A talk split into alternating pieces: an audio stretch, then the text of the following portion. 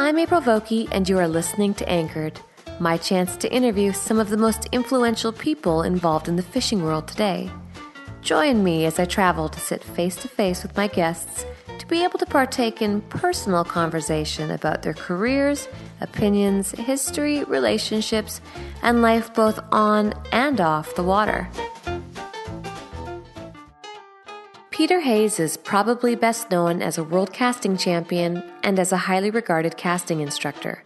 A longtime guide and lodge owner, he is fully immersed in the industry and he has few qualms about speaking his truth when asked to. I met up with Peter in Tasmania for a casual sit down. I had few expectations about what he might disclose to me, but I left with a mind full of philosophy, heartfelt discussion, and a better glimpse into the life of Mr. Hayes.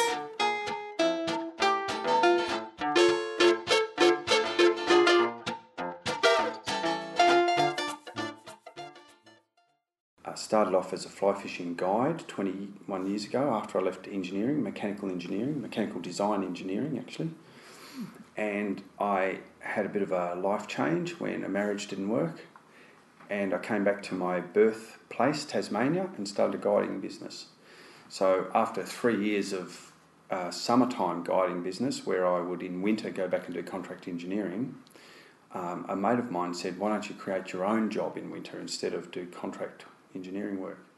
So I thought it would be sensible to vertically integrate and do a bit of casting instruction. So uh, way back then, maybe 94 or 95 or something, um, I started doing casting schools. Oh. So the summertime guiding is very busy with 95% repeat business. And then in winter, the casting schools have turned into you know, a big deal. And I can remember the very first one actually. The first one, a mate of mine who's got a fishing newspaper, best fishing newspaper in the world, has fishing and boating news.com. Yeah. Um, Mike Stevens said, um, Why don't you do your casting classes and I'll advertise your first cast free of charge? So he spent two magazines, two months worth of effort advertising Peter Hayes, learn to fly fish and you know, improve your casting, beginners and intermediate casting class. And how old were you at this and time? And it was 50 bucks for the day. I was uh, 32. So you, do you think 34. you were a pretty competent caster at that point? Well, I was a good caster because since I was 13, I'd cast in Australian Championships and World Championships. So okay. I'd been the Australian champion at fly casting for 10 years and I'd won two silver medals at World championships at fishing, one in Toronto and one in um, California. Okay, so uh, casting was not new to you at no, this point. Uh, I'd, I'd done it for, uh, I'd, I'd, cast for um, 15 years or so, 20 years. So I knew how to cast, and, uh, and I was the newest hotshot guide in Tasmania. So Mike had advertised these casting courses freely for me, and he'd done a great job on the radio and in the newspaper and his magazine. And I'd said 50 bucks for the lesson for the day, and I was devastated, April, because only two people booked in. And I thought, well, that's not going to work. A hundred bucks after all this advertising, if I had to pay for it, we'd be going out backwards. And I went along and I sort of made up the course content as I went with these two guys. We had a great day, and I was just devastated. I came home to my uh, wife at the time and I said, wow, I'm just going to have to go back to engineering again over winter. But that night, six people rang and said, My mate said that it was the best casting course he's ever done. He learnt so much from you. When's your next class? And I had the sense at the time to uh, think quickly on my feet and say, Look, I'm sorry, next Saturday's class is fully booked. Oh, you bugger. and, uh, and uh, you know, I've got to set another date. So the next class actually had nine people in it. Awesome. And that nine t- turned into 29 and that turned into 109. So viral marketing was your friend for sure. Yeah, there. it was. So uh, word of mouth, and um, you know, I'm a great believer in doing a good job because then it comes back to you. If you do a great job, people will seek you out. It doesn't matter what you do. So now, uh, last uh, last winter, I cast in North America. I did casting classes in Vancouver. I did casting classes in Japan. I did casting in Malaysia and Indonesia and in South Africa. As well, I did five weeks teaching casting in South Africa, as well as my regular courses in Canberra, Sydney, and Melbourne, and of course here at the lodge in Tasmania. So the casting side of my business is perhaps um, more important to me, and I, I'm, I'm better known than the guided fishing part of my business. And it's probably what I like best too. I like teaching. I'm, you know, I'm passionate about teaching. So where did you go from there? You never went back to your job back then? No, that uh, that year I stopped moving back to Melbourne for winter, Right. and I continued the casting program. And um, and then I, I really put my heart and soul into developing a casting program supported by notes and and memory jogger questions and practice drills afterwards. And and then I introduced some personal trainer type workshops as well. Uh, then I got involved with the Triple F and became one of their board of governors and a master casting instructor. Mm-hmm. And um, and it's a big deal now.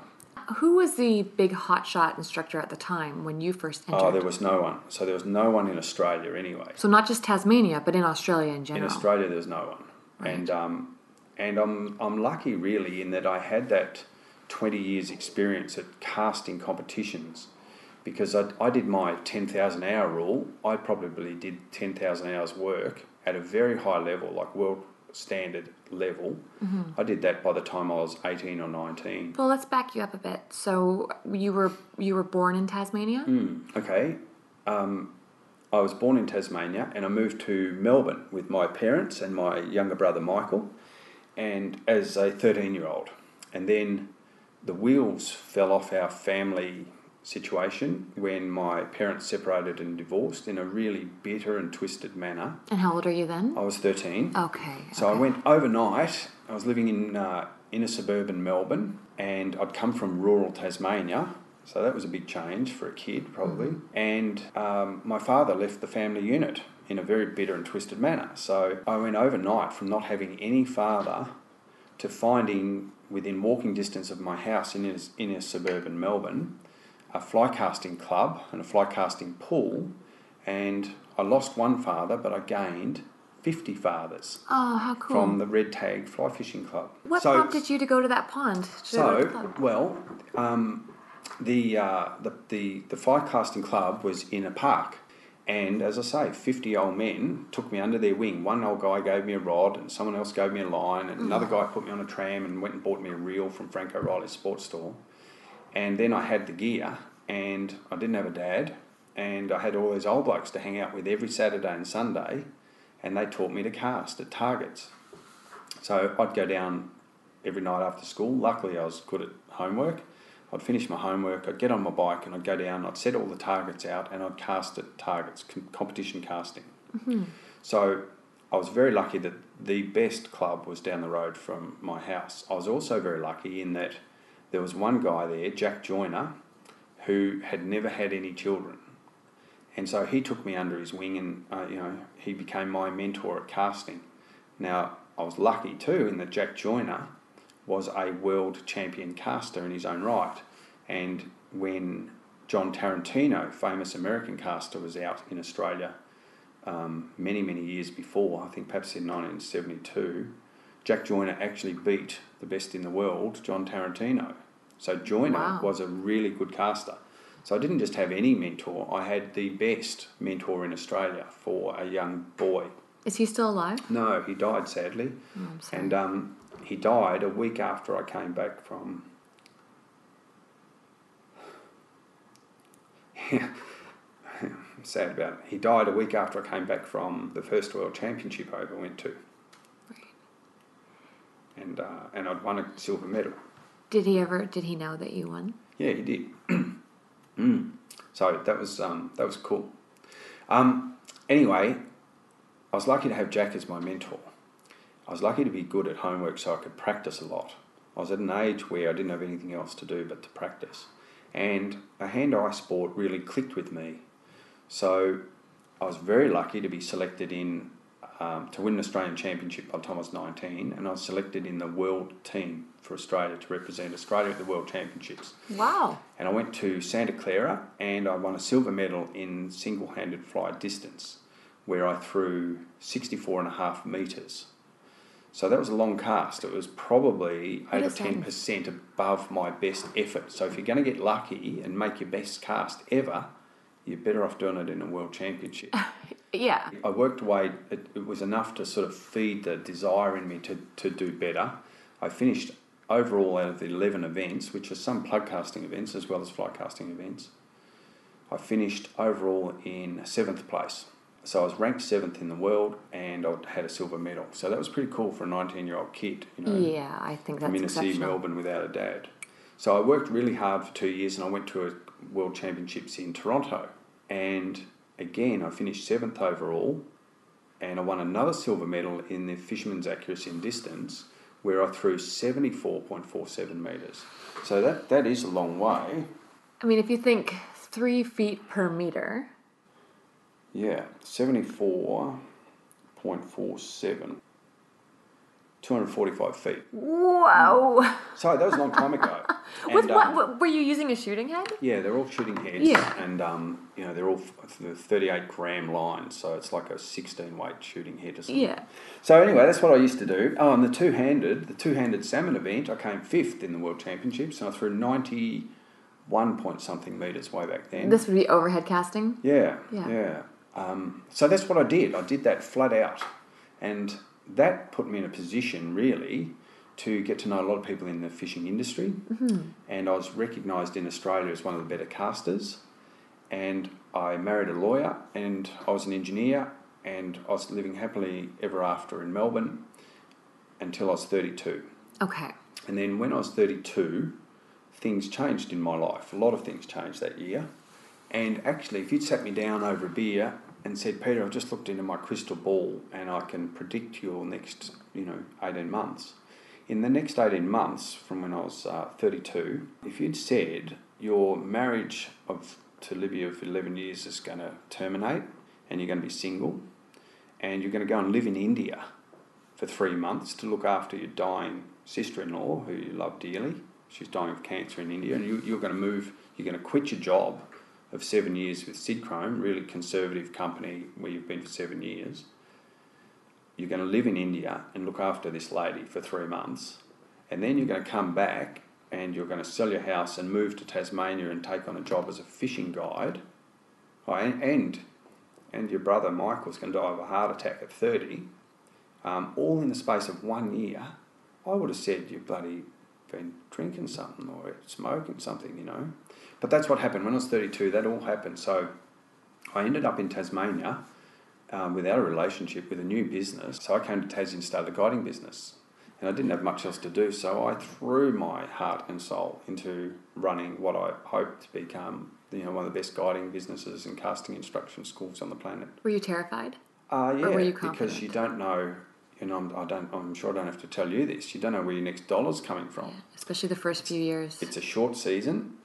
And then winter's a long time, and um, the costs are high in Tasmania.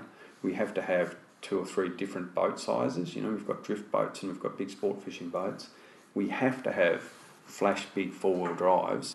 Um, you know, it costs a lot to run this business, and at the end of the day, as much as we charge people, I still worry about paying the Mastercard bill each month. Right. But I've been, this is my 21st year of business, and um, I've had such a rich life as a fly fishing guide, and um, I'm glad I'm not, didn't stay an engineer. Yeah. Well, Yeah. Peter, you could have settled anywhere though. Why did you choose to settle in Tasmania? Well, it's where I was born, so you know this lodge is within 100 kilometres of where I was actually born, and there is something nice about coming back to your birthplace. This lodge is in the geographic position of this lodge is the best spot for trout fishing in Australia. Brown trout. trout fishing in Australia, brown Okay. or rainbow trout. Uh, because we're on Brumbies Creek here, which is a tailwater fishery from the Great Lake. So even in drought conditions, water has to go past my door here. It's crystal clear, freezing cold water from up in the highlands, a thousand metres above. Um, we're in the heart of the river fishing here, as you can see from all the maps on the walls, and we're 40 minutes from the iconic Highland Lakes fishery. And in Tasmania, uh, or in Australian fly fishing, Tasmanians never ever save their money and go on a fly fishing holiday to Victoria or to New South Wales or to Why not? Queensland because the fishing's substandard. But the Victorians and the New South Welshmen always save their money to go on a fly fishing holiday to Tasmania. Mm-hmm. Doesn't happen the other way around. That's because the fishing's better here. What are your thoughts about Tasmanian trout size? Because on your fridge out there, the fish are huge. But then you speak to people and they go, "Oh, the fish aren't that big in Tasmania." Well, it depends. and um, and I love that expression. It depends. What's big to one person is not big to another person, and um, sometimes uh, one of the women at the at this weekend we've just had the girls gone fly fishing weekend caught a five inch redfin, and the truth of it is the five inch redfin is harder to catch than the stocked eight pound rainbow trout. So it's more worthy a capture than the big rainbow trout. So mm-hmm. size to me doesn't really matter. But of course, you don't see small fish on the front of fishing magazines, and you're not going to see small fish on my fridge. um, the biggest fish on the fridge is one a client caught three years ago in the Western Lakes. That's a 13 pound brown trout. It's huge. And it, but it, it's the biggest fish that any client of mine's caught for 21 years. Mm-hmm. And you just, I don't think you can catch a 13 pound brown trout on a dry fly in two feet of water, crystal clear water, in a wilderness environment anywhere in the world. Um, so they're the fish. They're the fish I'm going to put on the fridge, of course. Um, look, the average lake fish in Tasmania might be two and a half pounds, and there's lots of them. Lakes like Arthur's Lake, you know, Jim Allen calls the brown trout factory of the world. And I'd agree with that. There's a lot of fish in that lake. You see them when there's an ant fall mm-hmm. and every fish is feeding on ants, and you don't know which one to cast to, April. So there's a lot of trout, and I don't mind catching two and a half pounders, or my clients certainly don't mind catching two and a half pounders. How do you appeal to people who are not from Australia? Um, How do you sell to them? I don't want to sell to them. April. Why not? Um, I've built this business based on the fact that I think my market, my, my demographic, is professionals, uh, probably retired, certainly small business owners, you know, more wealthy, more affluent people from Melbourne and Sydney, where it's a 45 minute airfare from Melbourne and 50 bucks and they can be here. So my clients come two or three times a year from Melbourne and Sydney they're 95, nearly 95% repeat business. And when they go home, they tell their mates that they've had a great time, and I get another client from it. Okay. If I've got uh, a North American, as an example, he comes once, has a great time, and goes home and tells his mates, and I don't get another job out of it. Right. And he doesn't come back, although we do have some, I must say, we do have some, some North American clients that have been for 14 years, but that's another story. They don't come back because then off to Argentina next time, or next time they're going to Russia, or next yeah. time they're going to Scotland, or next the time tour. you know they're lodge jumpers. Yeah, I don't want them. So, so your marketing really hasn't changed in 21 years. No, I got lucky in that I identified very early on what my target audience is. I stuck to the plot despite um, you know, Tourism Tasmania's best efforts to divert me to the North American market and the Denver Tackle Show and so on. Mm-hmm. And um, and I was really pleased a few years ago when we had the GFC, um, and mates of mine who are guides in New Zealand went broke, went out of business because they're so reliant on, upon the North American market. Um, my, my income actually went up in the GFC. I had to pay too much tax that year um, because my clients, it, it, the GFC doesn't affect them at all. Right. Hmm. What happens when they all start to get older and they die off? Yeah, there's always always people wanting a space, wanting the third week in October, you know, the fourth week in December. So there's always someone, and, and I don't know, how many guiding weeks are there? If you said it's a five month season, there's 20 weeks, yeah? Five fours are 20. 20 weeks, two clients a week, although a lot of my work is single people, but you know, I'm looking for 40 people a year. Do you have guides who work for you? Yeah, there's uh, just one these days, and, and David Hemmings has guided for 10 years and um, he's only got availability of two or three days a week. So, do you want to expand? No. Have you had many more guides before? Why would I want to expand? Why wouldn't you? Because uh, I like the intimacy of the how it works now. My clients become my best friend. I, beca- you, I become their best friend. Are you in this business primarily? Why do you think you're in the business? Oh, I'm in the business because it's my passion. It has been since I was 13 years old. And a mate of mine, a mate of mine, when in the first couple of years where I guided, um, I could see that you can't make any money out of guiding. You know, you just couldn't do it long term and have a family and put kids through school um, and pay a mortgage. And so those first couple of years, I was going backwards and forwards to Melbourne doing contract engineering, and the contract engineering um, income was subsidising the lack of guiding income in the first few years. And I was in a quandary about what to do. So after year three, it was, I was having a beer with a mate in a pub in Launceston one night, and he could see I was, I was, you know, distraught about what to do and what was going to be best for my family. And he said, You know, Peter, he said, if the truth's told, there's probably 10,000 engineers in Australia, and you're probably one of the worst ones. Okay. And there might be only 50 fishing guides in Australia, and you might even be the best one in the world, Right. let alone Australia. So he said, I think you have to just do follow your passion and do what you're best at in life.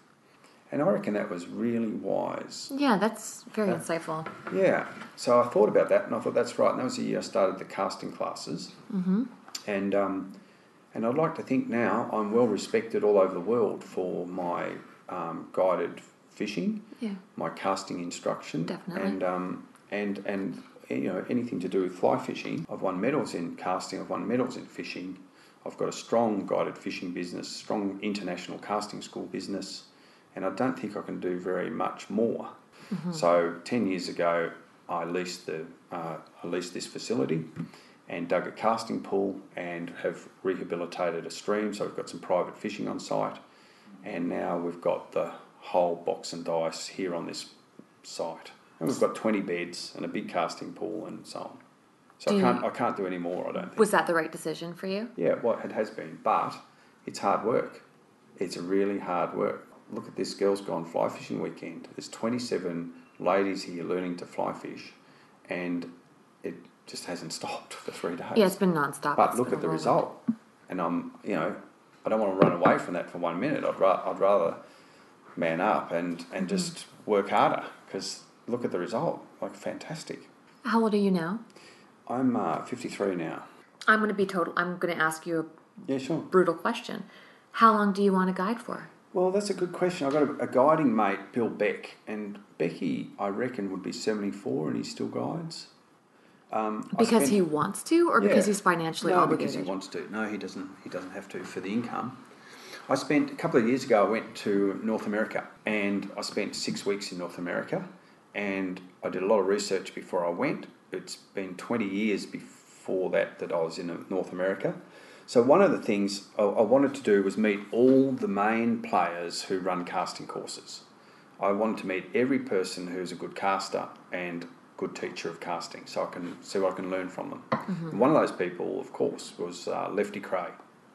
So I wrote, I got an email from uh, someone I knew who knew Lefty, and I wrote to Lefty Kreh. and I said, Now listen, old boy, it's been 20 years since I've been in North America, and I'm coming to visit this winter, and it, I, it might be 20 years till I'm back again. So you're 83.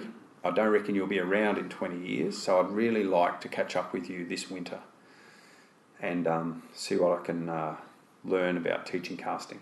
So he very graciously gave me a couple of days of his time and picked me up from the airport, and we we we talked casting instruction for two days. And Lefty said to me, he said, you know, Peter, we went down to a park near his house, and there's a little pond in the park. He says, you know, Peter, if the council authorities knew how much money I've made from this little patch of water over the years, they'd put me in jail. and I said, How old are you, old boy? He said, I'm 83. Now, I got an email from him a little while ago, and he sent me a lovely letter, which is framed up on the wall there next to his hat, signed mm-hmm. hat. But he's 87, I think, now, and he's still teaching casting. And Lefty and I get on really, really well because we've both got a passion for what we do. So, how old? I don't know. I don't think I ever want to stop teaching people casting and fishing. Do you love it as much as you did back then? I love it more. Do you get exhausted and burnt out ever, as you hear Uh, older guides do? No, I don't think so. I get tired, but not burnt out. I don't need to fish.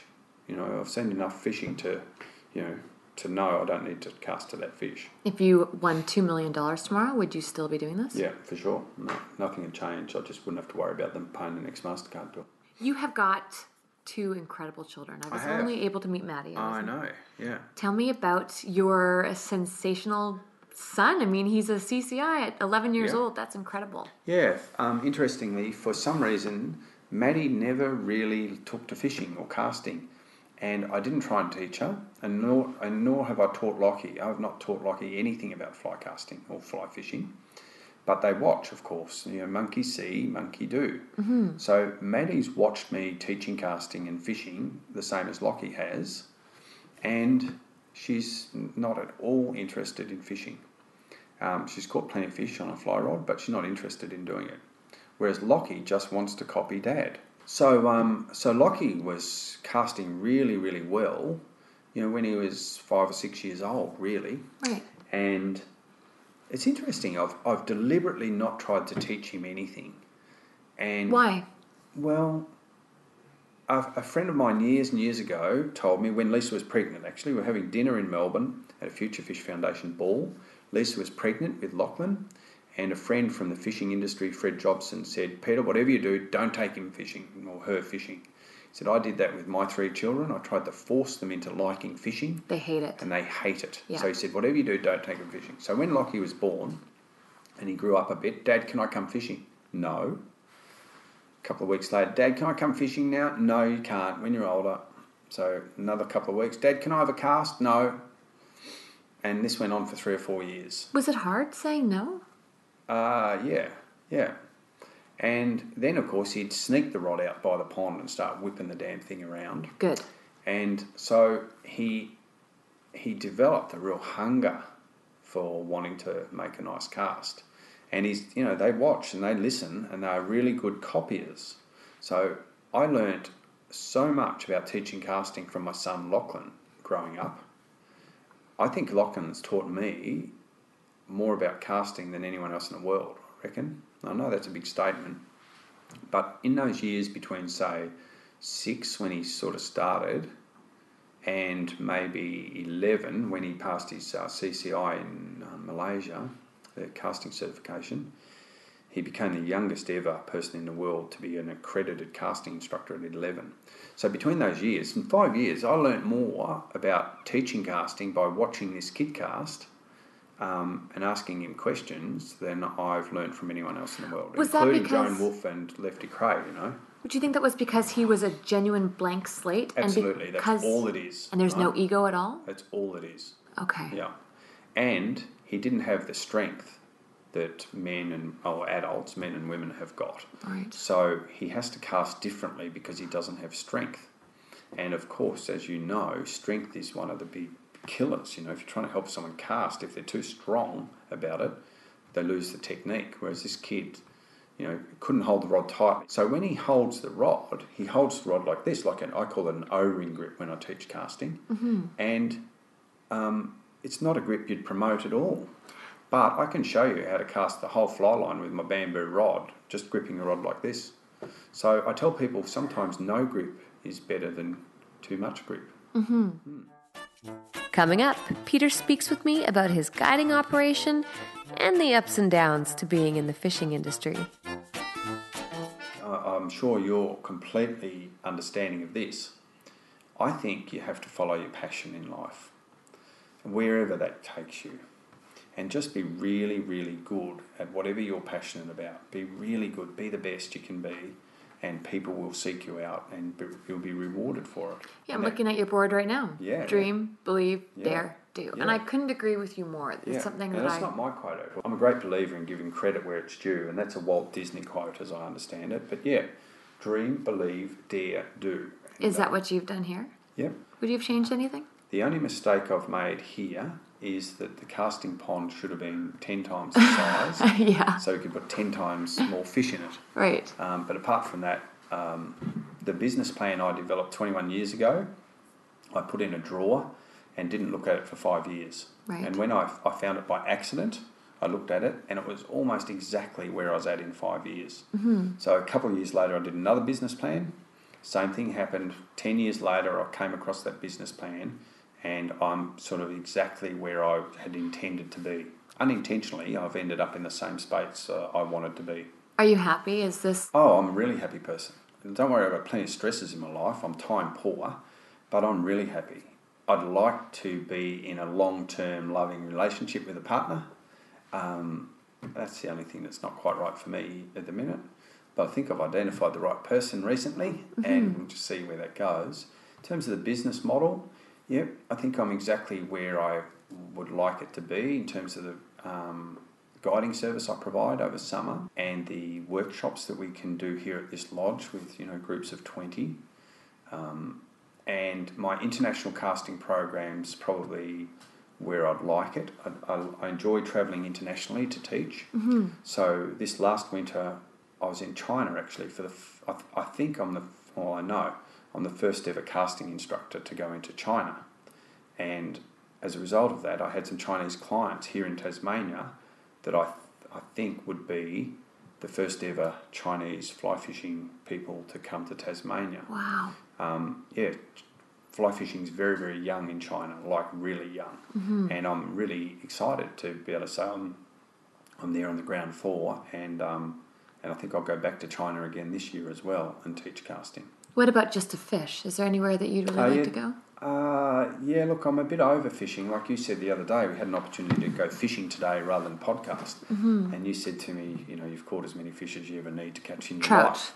No, as many trout, yeah. and I'm a bit the same. You know, I've I've I've been in sail fishing and marlin tournaments, fly fishing. Oh, yeah. I've caught. I have never caught a permit. There you go. I've caught bonefish till they come out my ears. Yeah, yeah. Um, I've fished in northern Australia where you can catch fifty or sixty different species of fish on a fly in a week. I've done all that sort of saltwatery stuff. Um, uh, I've done trout fishing all over the world at you know at world championship level. I don't think I need to see you know like you catch another trout on my backside points of the ground. Was that part of your plan? I mean, a lot of times when you're young and you're drawing out a business plan and you're following your passion, the passion is, if it's not financial, it's often in this industry the fish that's driving Yeah, you. no, not so really, when no. you made the plan, though, you would have been trying to do it so that you could continue to fish. No, No, not really. No, I think that's just a natural sort of progression. No, I didn't. I didn't put any conscious thought into that. Um, one of the one of the sort of bucket list things. Uh, we're in Christmas Island uh, this winter. I took Lockie to Christmas Island. Oh, cool. And we went with a group of sixteen friends and clients. And at the end of the trip, we were talking about where to go next. And I'm not a great one to go to the same place twice. I'm not interested. If I've been there and I worked out the fish and understand what's going on, I'd rather go somewhere else. so you're a lodge hopper too. Uh, I don't. I'm happy to camp in a tent or sleep in the back of a car, you know. But yeah, I'm a, I'm a, I'm, I'm a, I move on, you know, rather than dwell on things. So it's just driving to work. I never drive to work the same way twice. Why would I go the same way two days in a row when I could, you know, divert here and go and look somewhere else? You know, I, I think if there's one thing I am, it's a great observer. You know, I'm an observer of everything: people, nature, fish, whatever. So I like I like uh, I like doing different things all the time. I never like doing things the same, and I'm always trying to improve too. Anyway, I think uh, one of the things we talked about the other day is Cuba. I'd love to take all these mates of mine and my family to Cuba. What is it about Cuba that's so appealing? Uh, the fact that there's no Yanks there. Ah. Um, yeah, you don't want you don't want to go where there's Americans, you know. So are you And trying to? The? Americans aren't in there yet much, but they will be. Yeah. And Cuba's in a time warp, and it's got a wonderful history, rich history, and we'd go there not for the fishing, but for the cultural experience. That's what I was going to ask you. So we talked about going to Cuba for two weeks, and uh, one of my clients, Steve Cohen, is in charge of the social calendar for a week, and I'm in charge of the fishery for a week. so are you yeah. going to do it? Yeah. Do you- so, you two sound like- Cuba. You sound like you're an adventurer. Yeah. So do you ever feel like you're faced with monotony here? Uh, no, I don't. No, I'm never bored with what I do. Why not? I don't know, I'm a busy person. I'm always doing something different. Do you stay busy on purpose because of that? Well, I think partly I've stayed busy because of my um, uh, relationship status. You know, it suited me to stay busy. What do you mean by that? Well, I've you know interstate girlfriend for six years. Um, means I can just be busy here. You know, during the week, kids are at school. What else can I do? Just be busy. Can you sit still? Not very well. Why not, do you think? Because there's always something to learn. There's always something to do. And you know, my job here too, April, is they, they talk about being a fishing guide being a mum and dad business. You know, it is a two person business. Someone's got to do the emails, someone's got to do the accounting, someone's got to, you know, sort out the trailer to be welded, someone's got to pick up the milk and the bread in the morning. Mm-hmm. Um, someone's got to do the guiding. Well, I do all of that and some, and mow the lawns, you know. So I'm a bit, I have to be a busy person. And if I start employing people to mow the lawns and employ people, you know, I had a full time PA once upon a time. Um, uh, young Simone Hackett was my PA for three years when Dan was my head guy. Yeah, great people. And uh, Simone was my PA for three years. yeah. And in a couple, those couple of years, we didn't make any money in this business. So just too much So money outflow. yeah, you just can't employ people to do all this stuff. It's a mum and dad business. If you had And $2 in my million case, dollars- there's only a dad. There's no mum and dad. You know. If you had that same two million, two million dollars we spoke of earlier, Yep. would you hire people to do that stuff, or would you still choose to do it? No, I think that I'd uh, keep it small and intimate and do it myself. Do you? And this, I'm, I have, I'm totally Yeah. overstepping my boundaries here. Yeah. But as a woman, I just have to ask: Yep. Do you ever feel like maybe you keep running because you don't want any of your past? Because it sounds like you've had a really interesting past. Yeah. Are you ever afraid that it's going to catch up, and that's why you keep Oh, moving? I, I, I, about uh, two years ago, I went to South Africa to teach casting. And uh, I taught casting to 400 odd people in South Africa over five weeks. And, um, and before I went, one of the organisers asked me to write something on an internet forum that they were using to promote my visit and my casting schools program. And, you know, to write something about where I came from and, you know, how I got to be where I am and, and you know, how is it that they should come to my casting courses. I talked about um, uh, a, a, a slogan that I really love, and in uh, in Victoria, outback Victoria, a very long time ago, there was a guy called uh, Mr. Furphy, and Mr. Furphy built water carts for carting water. Um, and Furphy's slogan, which he welded, or no, he didn't weld, he cast. He cast on the end of every water cart this man ever made, he cast the slogan, good, better, best, never let it rest until your good is better and your better best. And I really believe in that. I really believe in that. Good, better, best, never let it rest until your good is better and your better best. Living that can kill you. Doesn't that isn't that the same definition of an or- overachiever? It is. I'm an overachiever. I'm a type A personality. I'm a bloody engineer, for Christ's sake. And anyway, what I was getting at is one of the things I actually wrote to the South African uh, fly fishing, fly casting forum was that I think I'm put on this earth to teach casting and I'm trying to do my job better and better and better every day for whatever reason. I suspect it's because I'm trying to prove something to a father that isn't even there. That's what I think. So And look, you know, in some ways, um, I, I, I don't doubt I'm, I'm full on. I'm over the top about, you know, achieving. That's why I became an Australian champion casting for 10, 10 years. Um, all that just doesn't happen because you, you know, you got lucky. You get lucky because you work really hard. I don't believe in luck, No. and I also don't believe in unluck. Yeah, you make your own breaks. So for you, if you have every if every decade you have a revelation or you have some sort of awakening, what do you think yours is going to be at sixty? Oh, look, I think uh, if there's anything I've learned about life for us all to take away, um, it's you know it's it's it, and it, I'm continually reminded of this, and very sadly, I'm continually reminded too often, and especially lately, too often. Um, we're here for a good time, not a long time, April, and you've got to make every post a winner you do have to be whatever what I call forever the student. You know, it's our job to be interested in other people, interested in other things, trying to do things better for this planet, for ourselves. Yeah. If I like you as a person, I think there's you've got two attributes.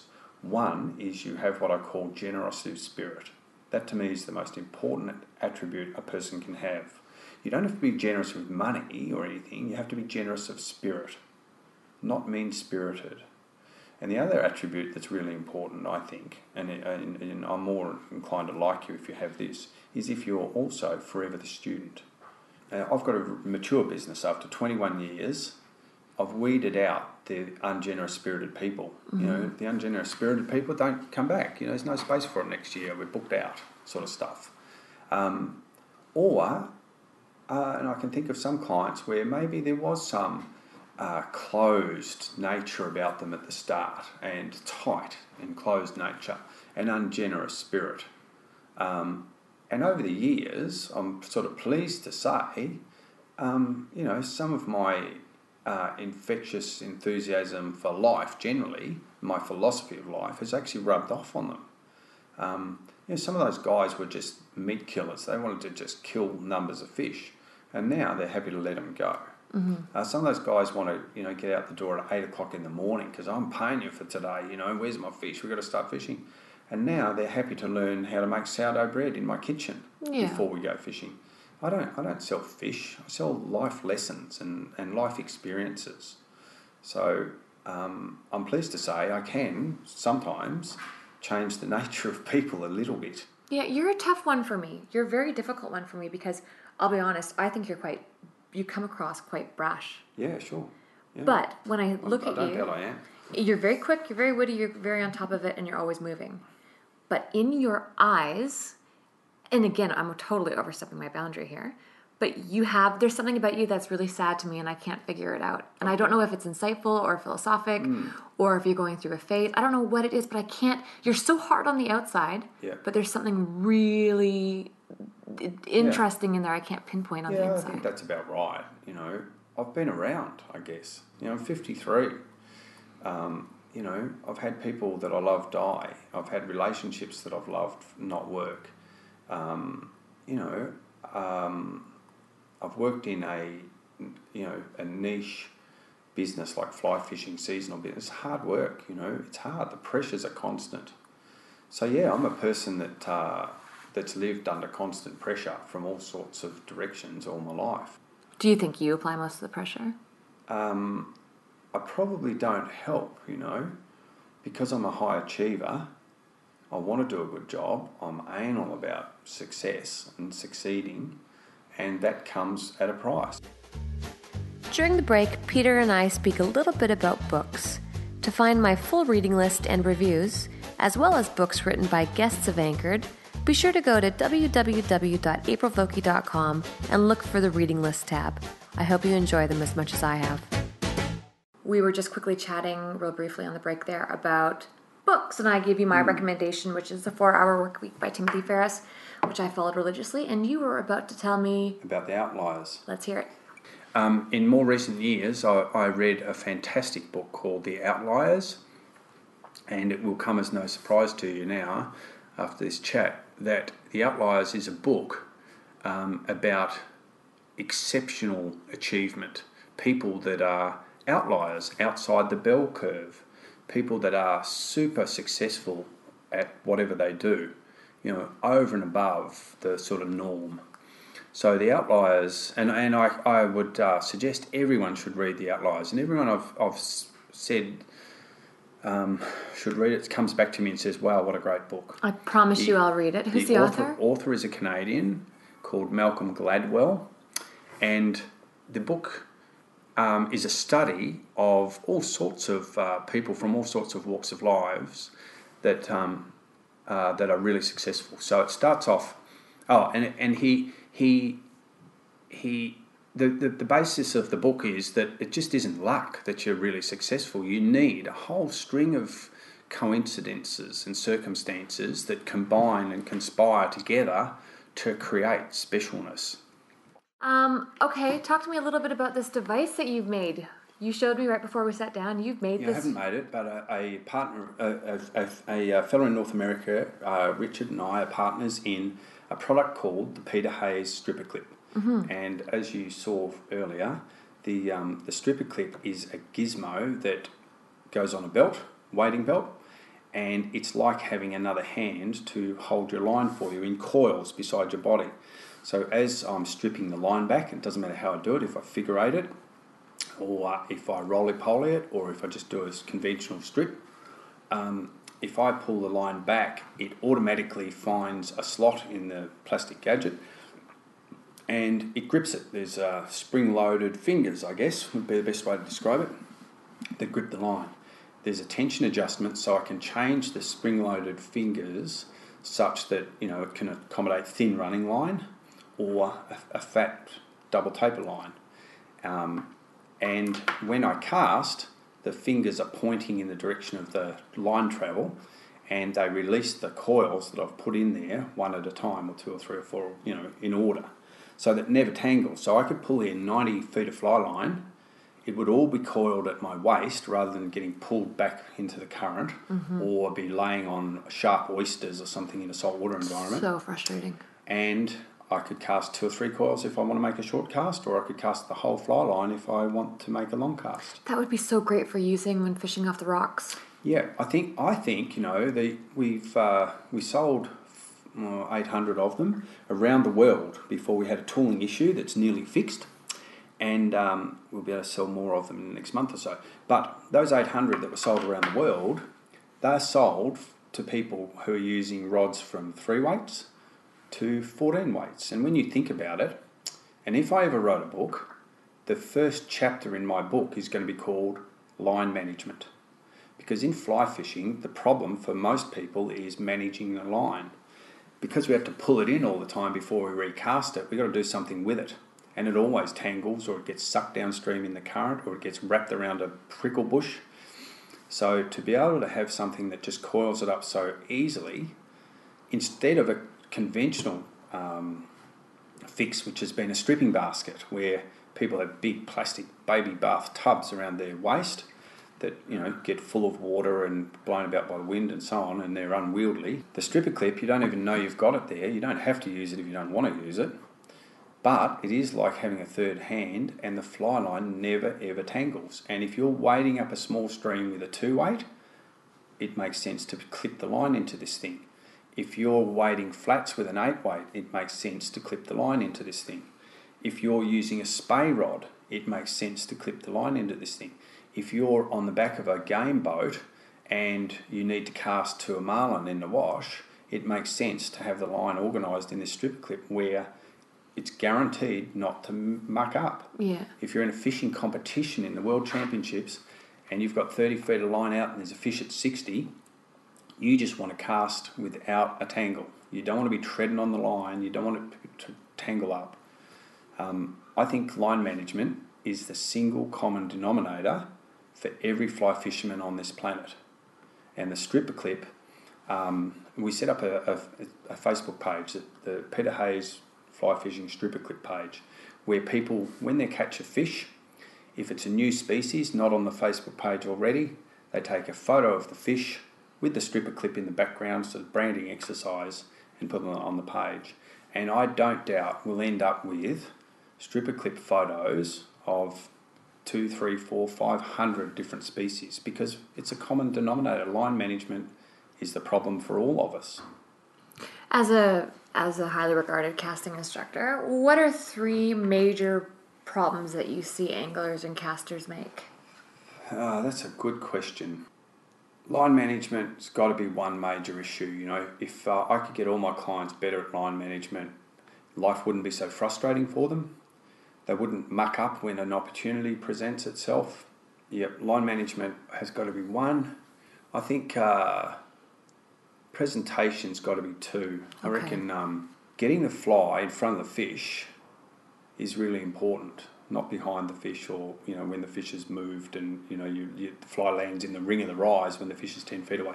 So getting the fly in front of the fish is the key thing, but you have to qualify that with this. You know, there's an all there's an it depends on this one.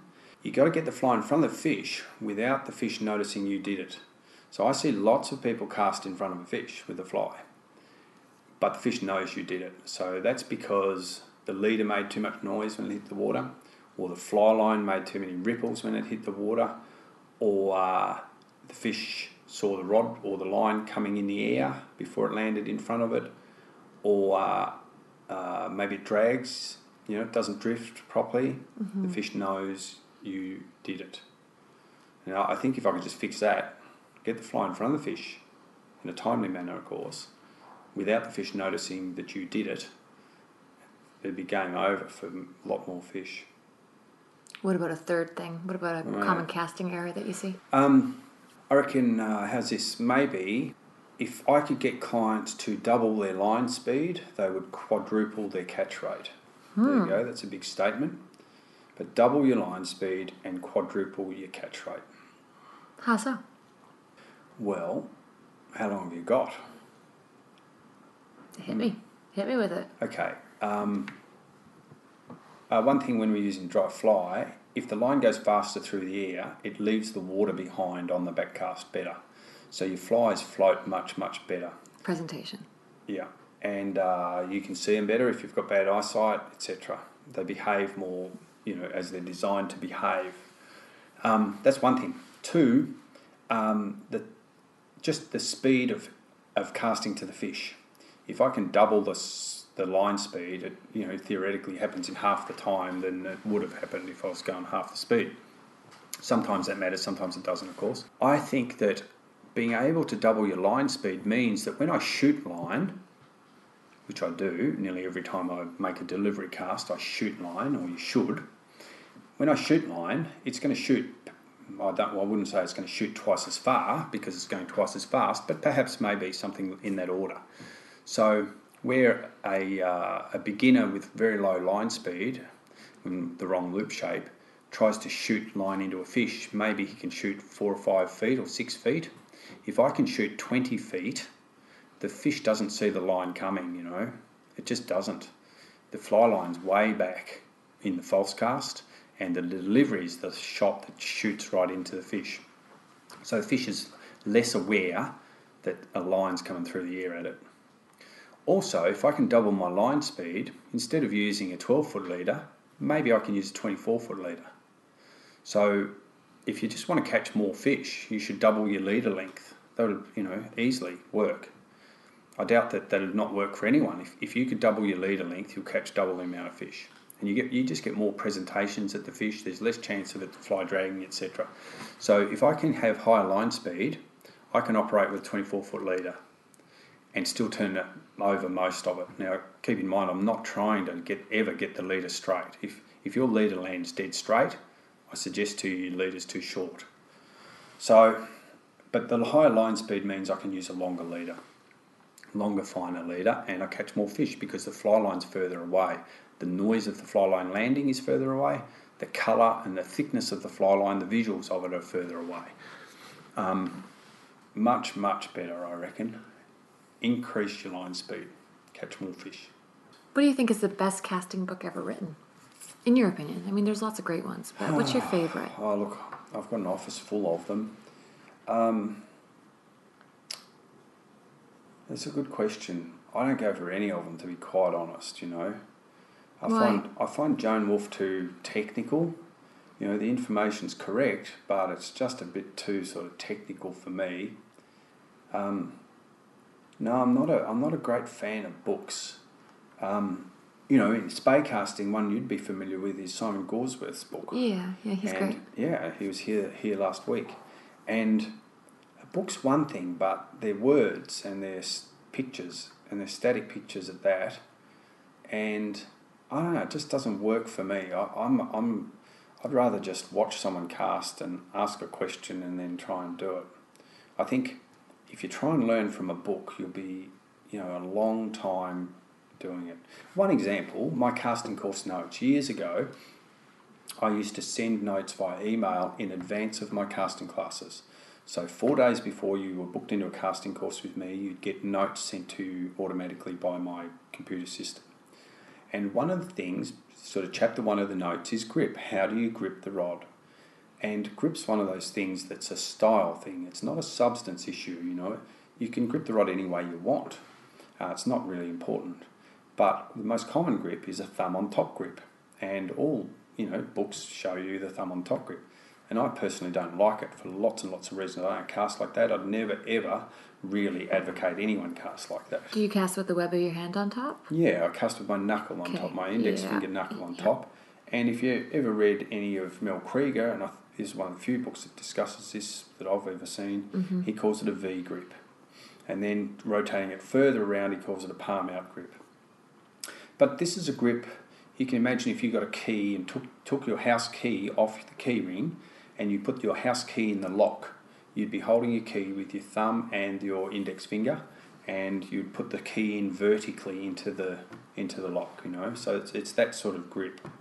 So what I say to people is grip the rod with your thumb on top and your index finger in front of your thumb and then rotate it rotate your hand around you know 45 degrees. So that's pretty plain English, you know. I can't write it any clearer than that. Thumb on top, index finger out the front, rotated around 45 degrees.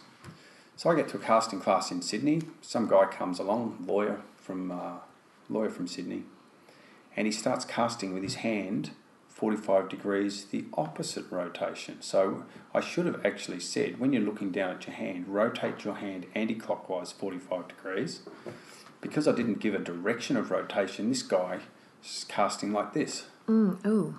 Now, you've got to be really careful about the written word, you know. Right, right. Have you? Why don't you write a book then? Um, because I'm time poor. I'm so busy guiding and teaching casting and selling products and doing accommodation and meals. Um, I haven't got time for a book. I'll bet you that your 60 year old uh, or your 60 year benchmark is Yep. going to be a book. I'll bet you on it Yep, right now. maybe. You might be right. Um, yeah. Well, my casting course notes are really, really half a book already, and all the articles I've written are the other half, probably.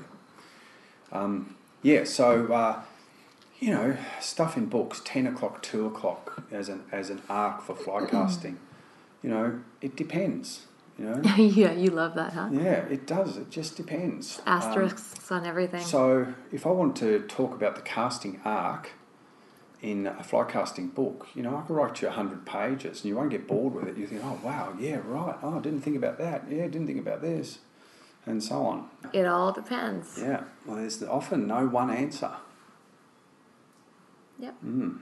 If you could give aspiring guides a word of advice for all those uh, intelligent men and women who are living careers that they hate but that are um, highly regarded as professional careers, like engineers and uh, doctors, dentists, etc., what would you say to them?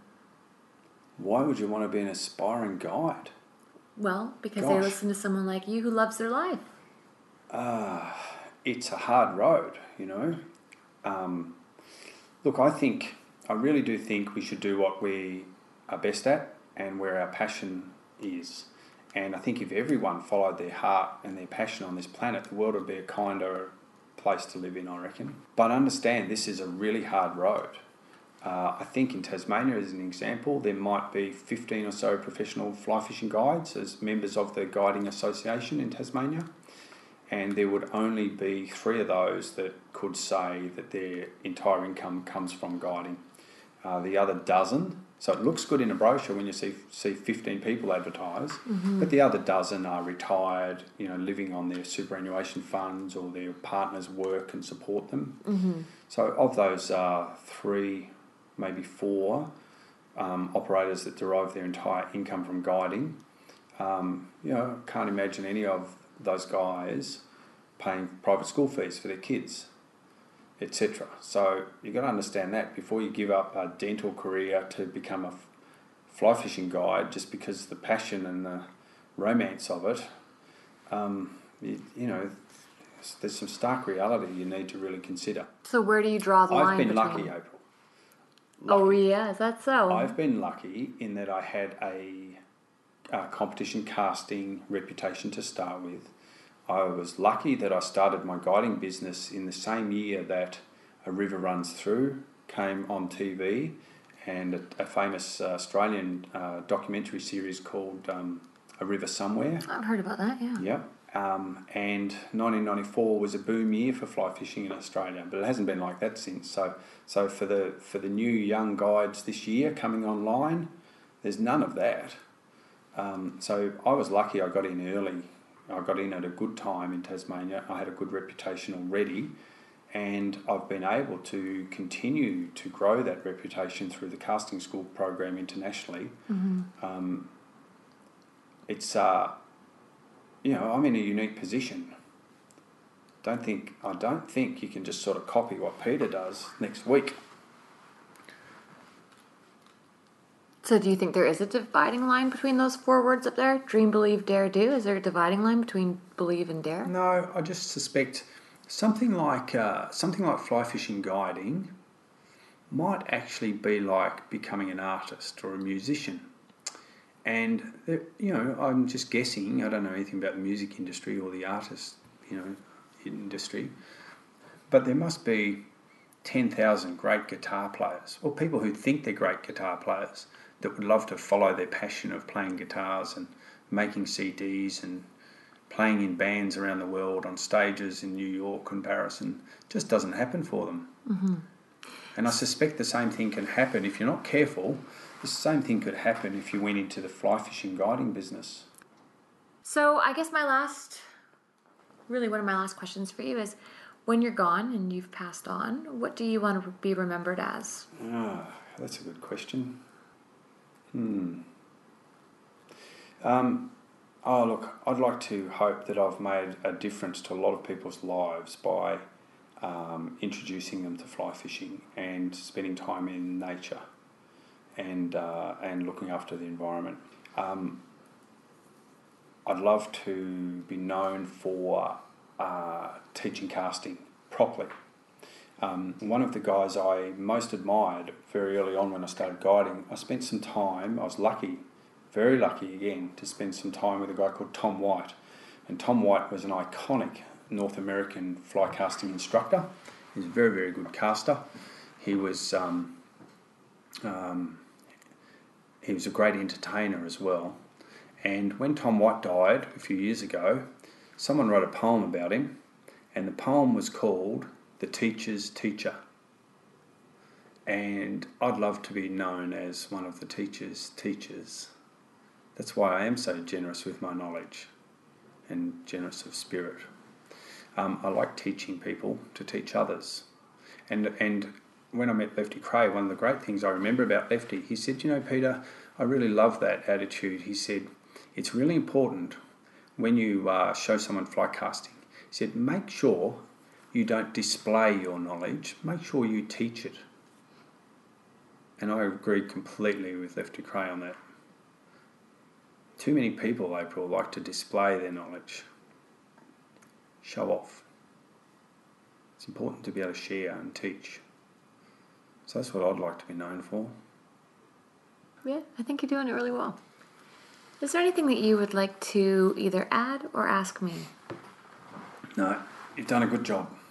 Keep going. Um, Thanks. You're a female version of me, I reckon. I don't know if that should be scary or not. yeah. See if we can turn that into something. That concludes this episode of Anchored. Thank you for listening. Please take a quick moment to leave a review on iTunes.